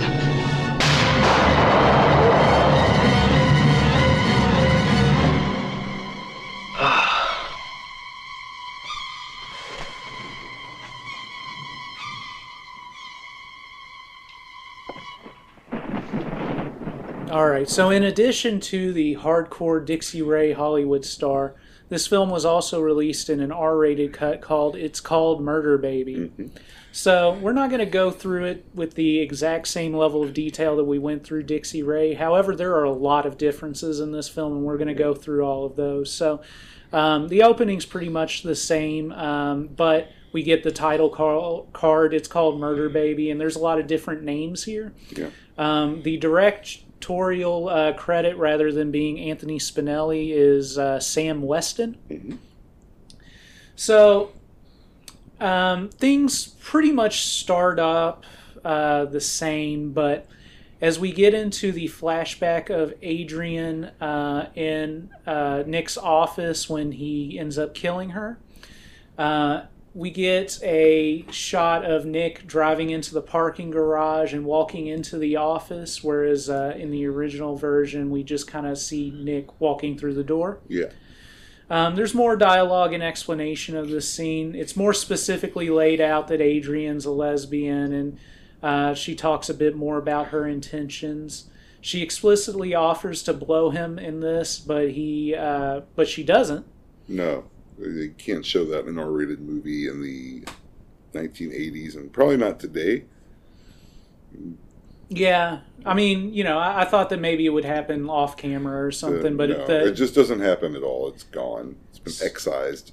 So as with uh, as with before, Nick shoots her and makes mention that he was aiming for her shoulder. In this version, the cops mention that there was a bartender that Nick shot in the past like this, and Nick explains that the bartender had a shotgun that he was going for, and you know explained what was going on there. Uh, they make a note that they're happy that Nick bounced off the force. So one of the plot points here that's not in the original film Yeah, ex-cop. was that Nick is an ex cop, and because of X, Y, and Z, why he was on the force, he was now a uh, private detective. They don't say specifically why, but it's mentioned a couple times that it was probably not of his choice. Yeah, Um, so one of the uh, the uh, Kramer, the other cop, mentions the bullet hole behind Nick, which corroborates his story that she shot at him. it's just a visual element in the other one. They don't like ever really go into. Right. It's like, oh, hey, look. It's like, okay, yeah, I believe you. Um, yeah, there's a lot more uh, specifically in this film about why the cops aren't locking Nick up immediately. Right. Um, so we get to the flashback of uh, Nick and his secretary fooling around when uh, he gets the call from Dixie Ray. In this version, it starts with Nick dismounting his secretary on his couch in the couch in his office and answering the phone. Uh, that first phone call that he got in the other version, um, where he tells him it's twenty dollars a day plus expenses. Uh, they talk about her leaving a bit as in the other version uh, and she's going to give him a blow job here. But again, we don't see anything. We kind of see her dipping her head into his lap Yeah. when the phone rings again, and he gets up, and this is that call from Dixie Ray. So the scene following this is uh, significantly different in this version. Uh, rather than it cutting to him showing up at her house and then just him walking down a beach with her, we get this whole long scene where he shows up and Dixie Ray is playing tennis and um, they end up going into her house. Um, Nick notes, "Sorry for staring before. I know a few bit players, but I've never met a real movie star before." And uh, Dixie Ray says, "Not even one on the downhill side of her career." Dixie pours them both scotch. Uh, she asks Nick uh, how he became a detective, and he explained that he was a cop and he had worked his way up to being a homicide detective. She asks why he quit, and he says it was a mutual decision, and then immediately changes the discuss- the subject again, kind of hinting at that uh, his career as a cop didn't end uh, harmoniously. Right. Uh, she mentions not having made a film since two years before the war. Nick says, I miss seeing you. And Dixie says, You'll see a lot of me in a minute. She explains the blackmail plot a little bit more thoroughly. Yeah. She says that her first husband died 12 years ago. That would be uh, Leslie's father, Uh-huh. most likely. Yeah, sure. She kisses him once very softly. Uh, she talks about the parties that her and her friends had that uh, this picture theoretically had been taken at. Nick uh, mentions about those parties uh, that I want to come to one, and then Dixie says, "Oh, you'll come any minute, maybe." Adrian walks in as Dixie's about to kiss Nick again. Dixie has Adrian make out a check for Nick and give Nick some gas ration coupons. So we get more into the More whole a- war situation Yeah, here. and the actual introduction for Adrian as a character. I don't think the is her name mentioned. I feel like it wasn't at all in the X cut. uh, I think just at the very beginning, when Nick talks about who it was that he gotta- shot. You got to pay a lot of attention when you're watching porn. You're gonna be lost. Uh, yes.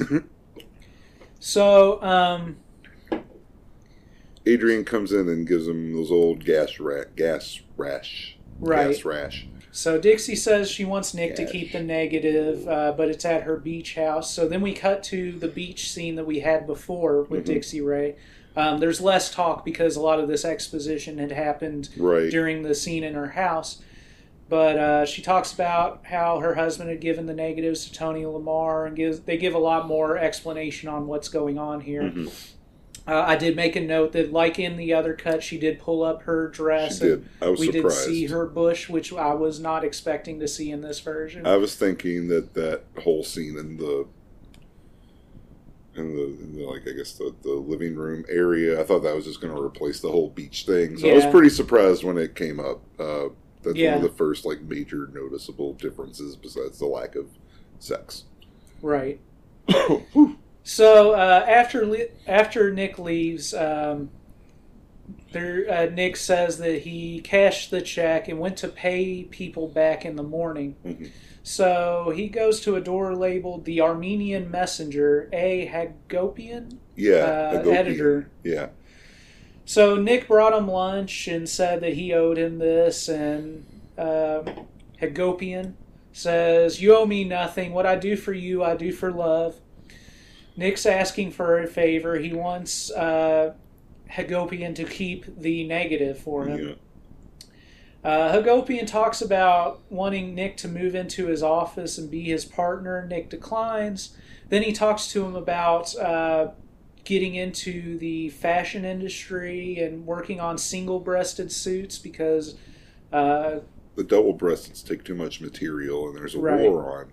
Once again, people, we're having a world war. Uh, one of the things. Um, okay, so. Uh, Nick doesn't really answer his uh, suggestion for them to go in as partners uh, for this clothing venture. Uh, he just redirects him to get glasses for the wine that Nick brought. Uh, and so his Armenian friend puts the negative in the file cabinet. Uh, Nick shows up next in the hotel lobby of Barclays Hotel, Mhm. Uh, the Spencer Arms Yeah, and uh, to ask if Charles was registered. So, in the original cut, we go straight from him on the beach to him visiting Charles in his hotel room. they've inserted uh, two whole scenes right, of uh, plot development to because there's no there's no ball licking. right. So, um, Nick shows up at the hotel lobby and asks the clerk if Charles Barclay was registered there. The clerk says that he thinks that Barclay has stepped out, uh, but tells Nick that he'd be happy to check. And then he asks Mr. and Nick says that his name is Marlowe. Yeah, Um, so again, that's a, a noir reference right there. Yeah, a little, uh, little classic for you. So the clerk uh, calls and then confirms that Barclay's out. Nick says that he wants to go up and wait for him. Uh, the clerk says that that's not possible, but Nick's able to convince him with some cash. Yeah, Uh, afterwards, Nick tells the clerk that he's Barclay's twin brother, which he agrees to because of his uh, cash bribe. He's been paid off. He'll agree to pretty much anything. He already agreed to be in this movie, so but only the R-rated version. yeah, he wasn't ardent anti-smut advocate. Perhaps, Perhaps. perhaps. Once again, we speculate a lot. Maybe he thought he'd be in both cuts, and then Yeah. later realized that uh, he got cut from the sexy version. It sucks because it's one of the better scenes. Uh, plot. So, as in the other version, Nick uh, goes up to Barclay's room. Uh, in this version, uh, before he notes anything about the woman in the bed, he uh, notices that there's a business card for High Desert Photos uh, on the stand there.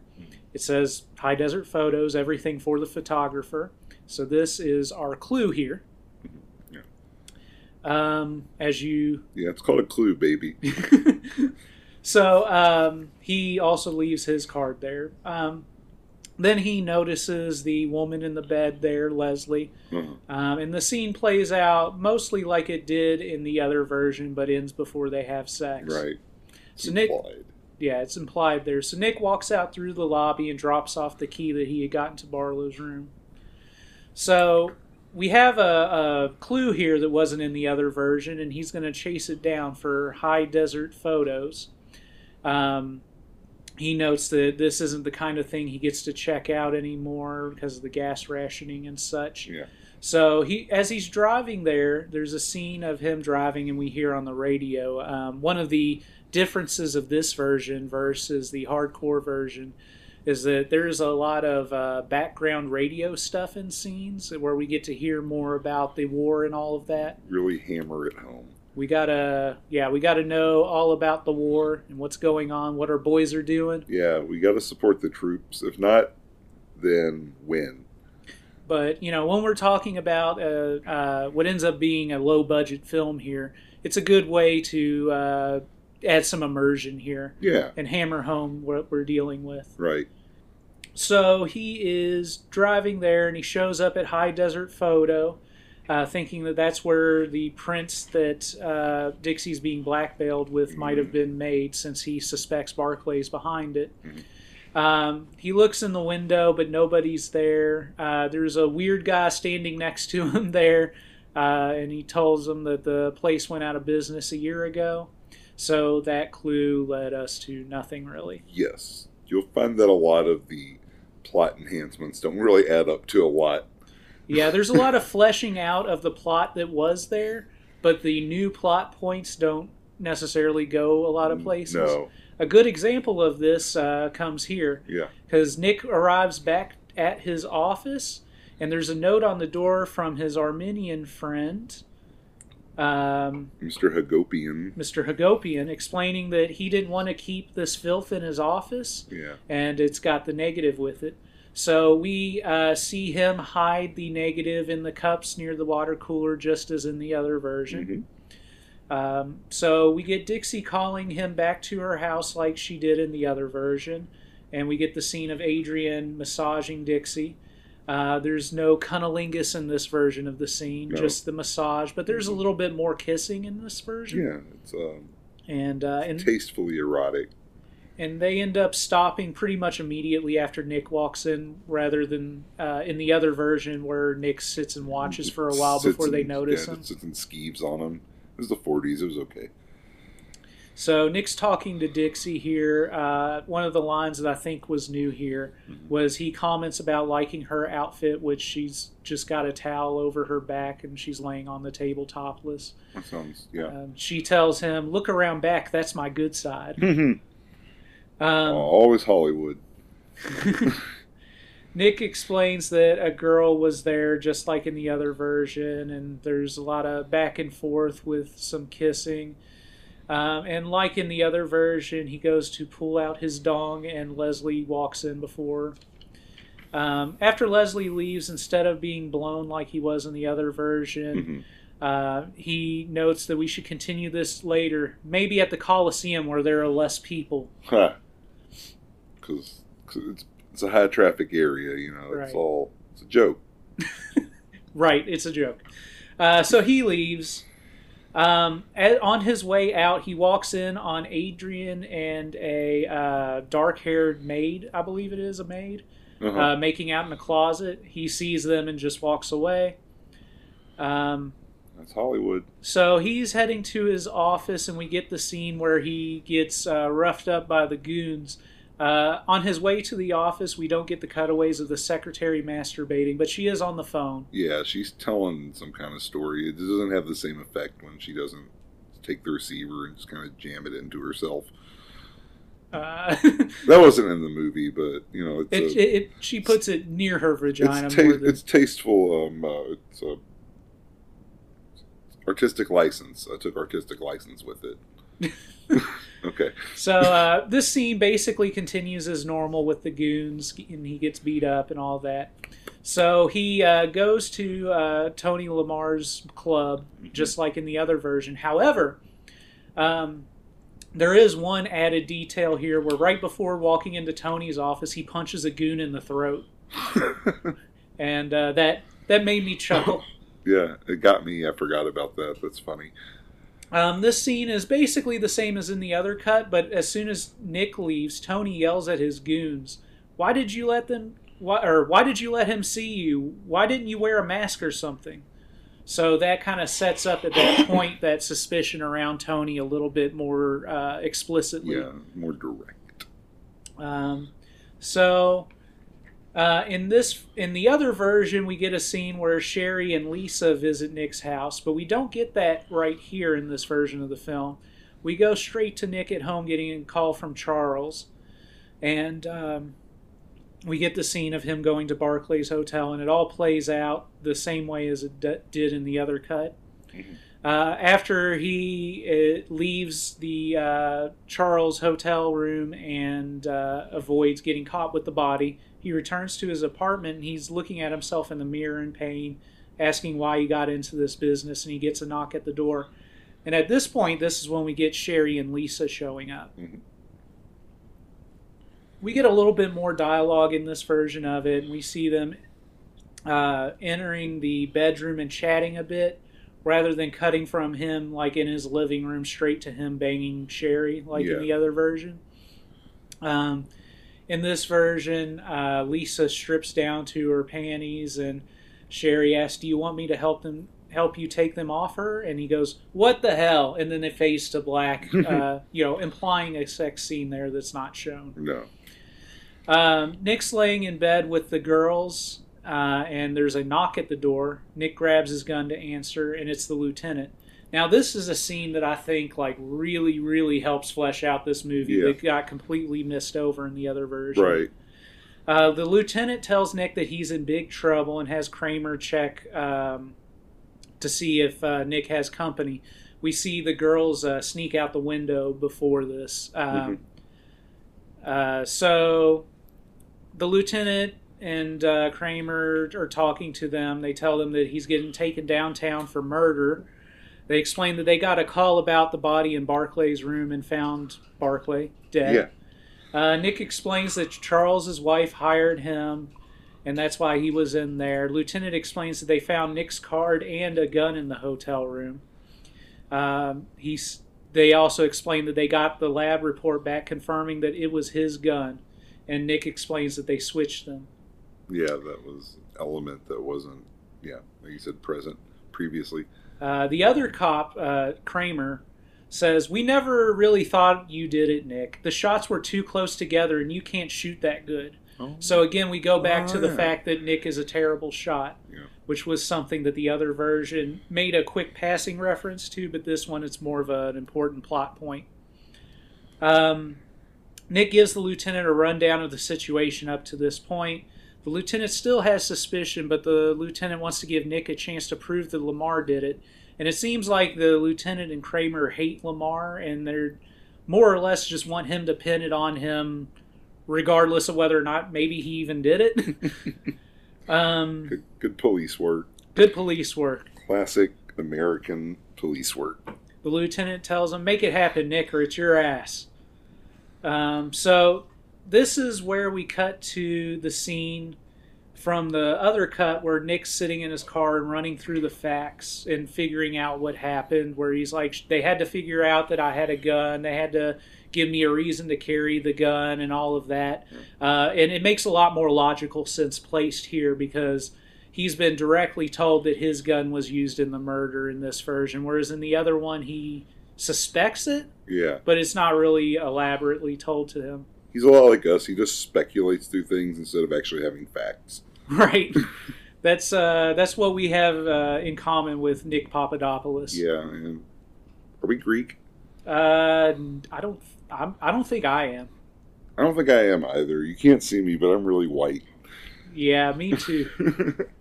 Um, so uh, Nick then visits Leslie at the hotel, which was something that didn't happen in the other cut, and pours her a drink. Then we get Nick reiterating to us uh, that Leslie told him that for tax purposes, Dixie Ray was putting money into stocks in Charles's name but Charles didn't know about it, and he trusted her and signed whatever Dixie told him to sign, basically.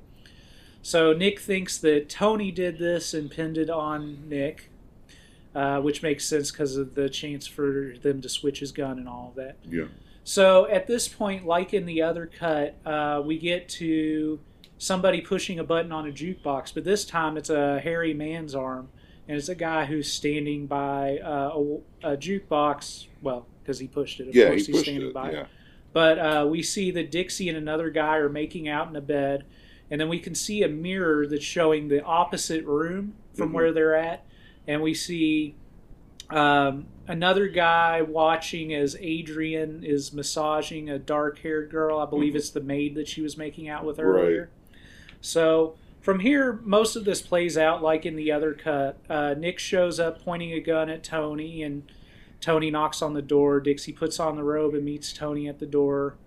Um, there's a little bit more talking here, trying to convince Nick uh, to keep his mouth shut. She talks about how, um, you know, the way that she wants to do it, which is to ha- cut Nick in on it, is a lot more fun. Uh, and she tries to seduce him, saying, This isn't the Coliseum, but it'll do. Again, referencing the earlier uh, Coliseum comment. Yeah. Uh, Nick turns this down, and uh, Leslie comes in, and there's all of that confrontation. And as with the other version, Nick walks out as Dixie's screaming at him. So we get back to the cops at the end where they're talking about uh, the story uh, that Nick just told them. There's a little bit more chatter here. Uh, one of the things that I noted here was Nick asked the lieutenant, because they're kind of just waiting around at this point, want to go in thirds on a clothing store, referencing the fact that earlier uh, Nick's Uh, Mr. Mr. Hagopian. Mr. Hagopian, Yeah. I keep forgetting his name. You're, you M- Mr. Hagopian had offered uh, Nick to be partners on that clothing store with the single breasted suits earlier. Uh, the lieutenant responds, No, and you neither, uh, as far as uh, that being a good idea. yeah. So the thing ends uh, the way that it did in the other version, with Kramer saying, See you around, Nick.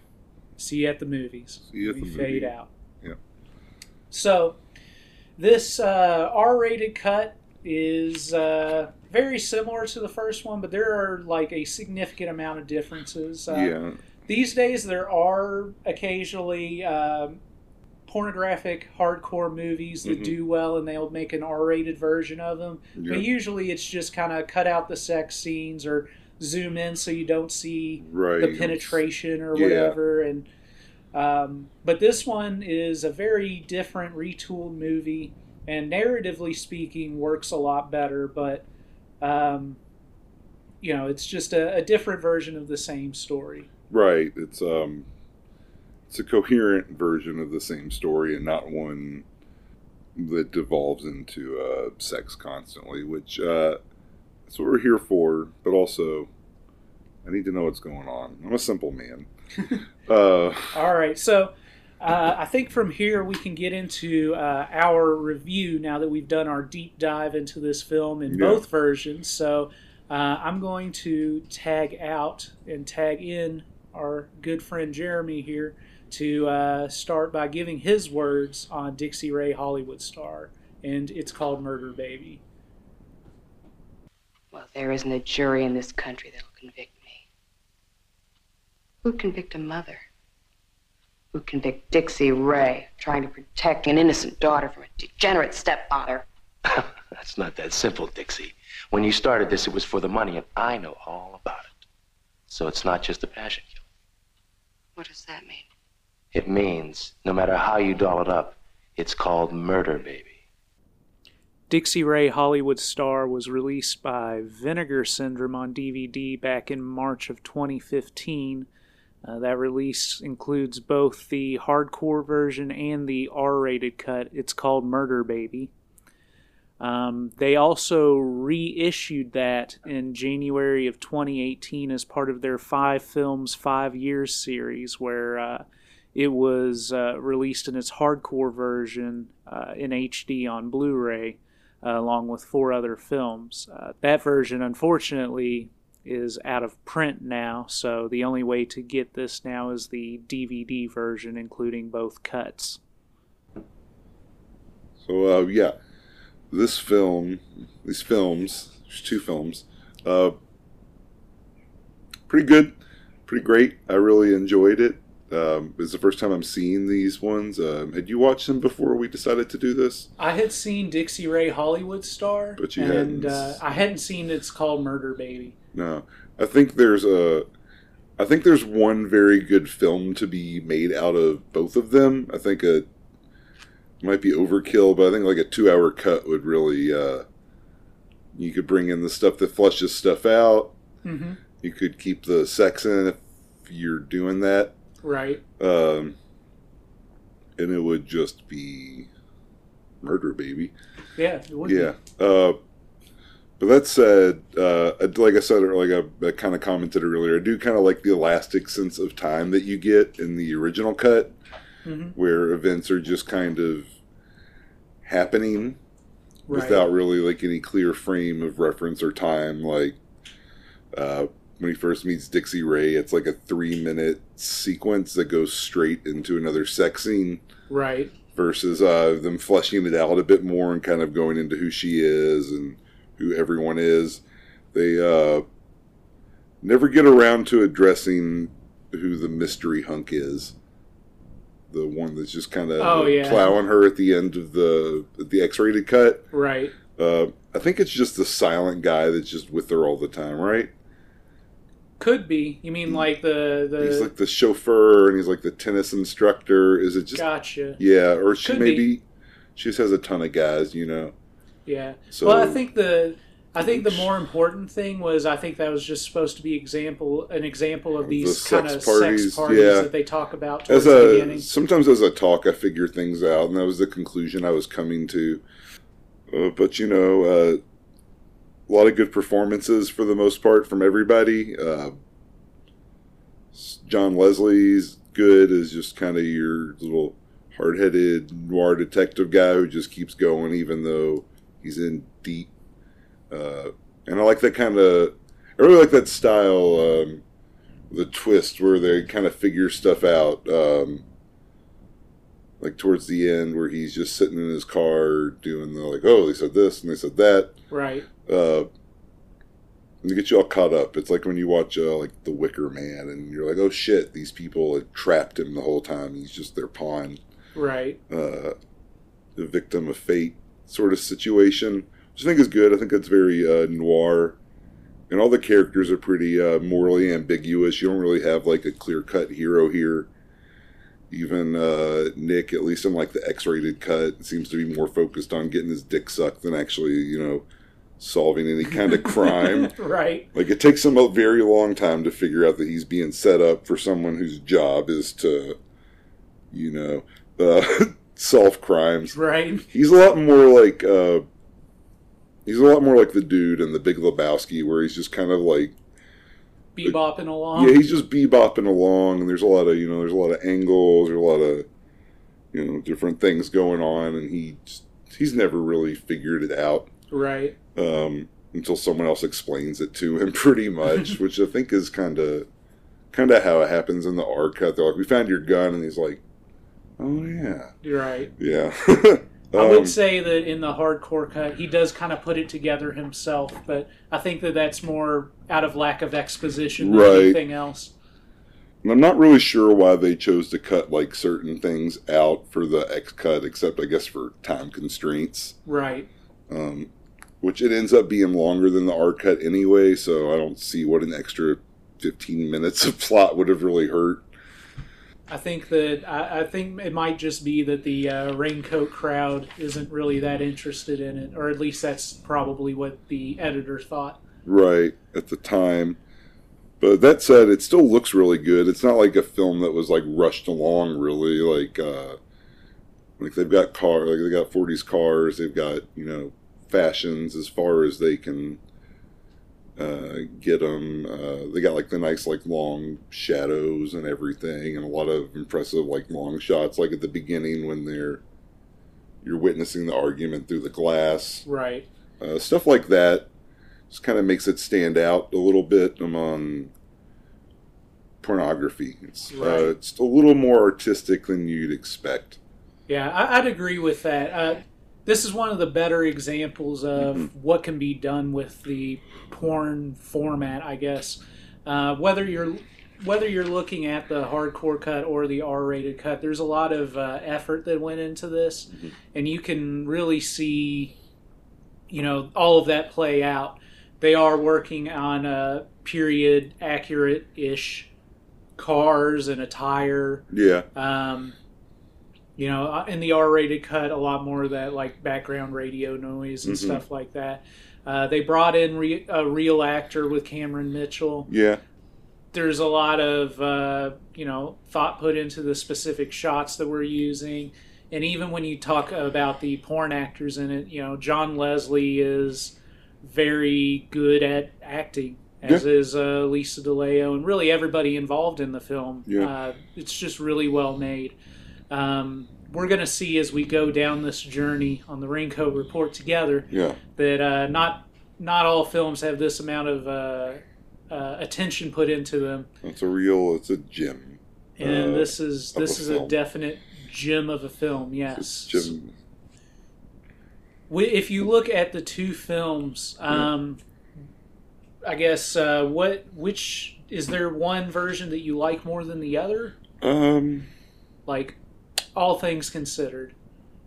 I think I actually like the R cut a little bit better than the the hardcore film. Like, it does suffer from you know not having some of the performers' uh, sex scenes. Like, you don't really get anything out of uh, Juliet Anderson in that, who I thought was one of the better performers in the X-rated cut Right. um, at the beginning, since she's with both of the principal uh, stars.